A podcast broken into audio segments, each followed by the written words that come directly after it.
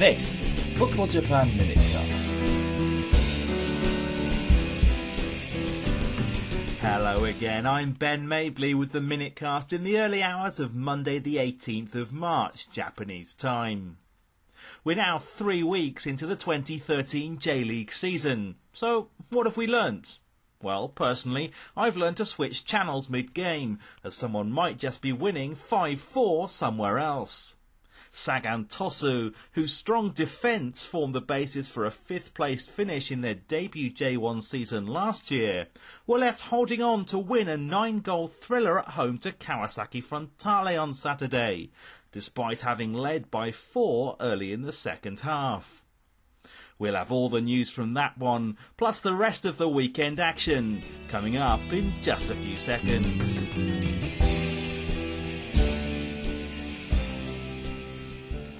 Well, starting with that incredible game in Tosu, and Kei netted with Sagan's first shot on goal to leave the hosts just 1-0 up at the break. But their advantage was quadrupled within 9 minutes of the restart, after an explosive opening to the second half. Kim Min Woo broke down the left flank and beat two Kawasaki players before dispatching the ball across goalkeeper Yohei Nishibe for the second.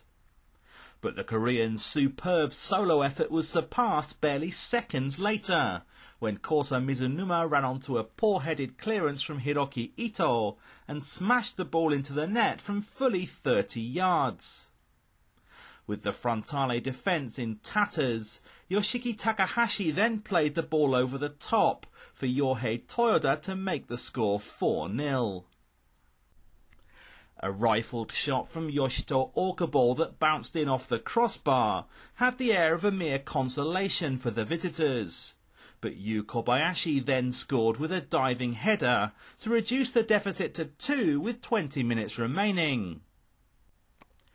Toyoda headed his second to make the score 5-2, only for Kobayashi to roll the ball across goal to leave an easy finish for Renato, who then turned provider as his cross was headed home by fellow Brazilian forward Patrick, with three minutes left on the clock. However, the men from Kyushu fought off the Kawasaki onslaught through stoppage time to emerge as relieved 5-4 victors.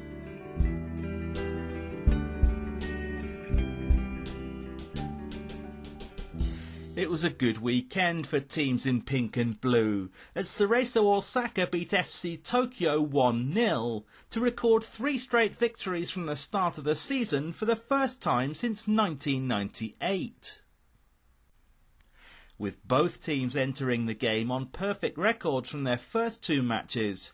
It was the visitors to Nagai who began the strongest, and thought they'd open the scoring through Lucas, only for the goal to be ruled out for a Keigo Higashi handball. The one that did count arrived at the same end, but for the home side, two minutes into the second half. Yusuke Maruhashi made an immediate impact after coming off the bench by breaking down the left and rolling the ball across for 18-year-old Takumi Minamino, who played in Hotaru Yamaguchi to score at the far post.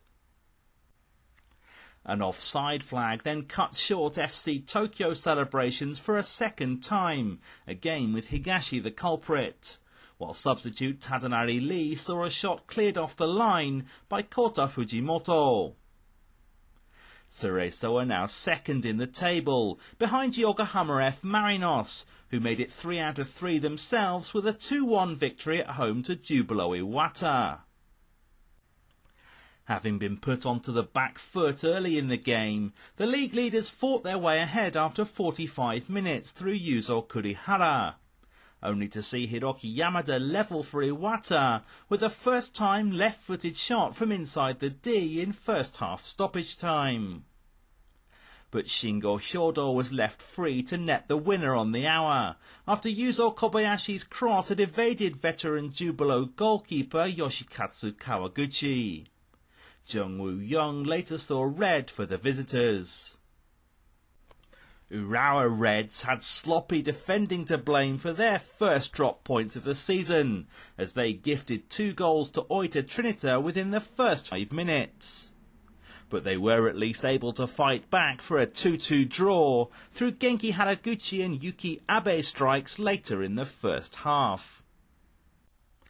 Elsewhere, Vegalta Sendai beat fellow AFC Champions League competitors Kashiwa Reysol 2-1 at home to finally record their first three points of the season. The visitors registered three times as many shots on goal, but only had one expertly volleyed equaliser by Leandro Dominguez to show for their efforts. And Sendai made them pay when Naoki Sugai flicked the ball over Ryosuke Yamanaka and back across for Wilson to nod in the winner. A last minute leveller by Kim Kun Hwan gave Albirex Niigata their first point in a 1 0 draw at Omiya Ardija. Shonan Bellmare drew 1-1 with Shimizu S-Pulse. Nagoya Grampus won 1-0 at Ventforet Kofu, while Sanfrecce Hiroshima played out a 0-0 draw with Kashima Antlers in the one Sunday fixture.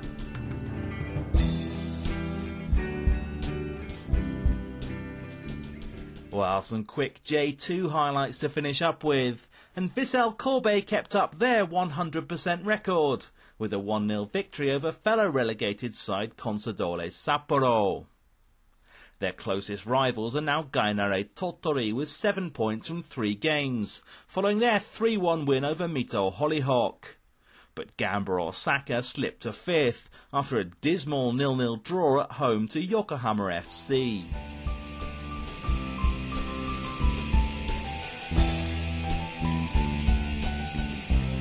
As always, the rest of the J2 results can be found at the Minutecast website. That's minutecast.footballjapan.jp. Next week is International Week, so I'll be back with more J League news in a fortnight's time. Take good care and speak to you then. Bye for now.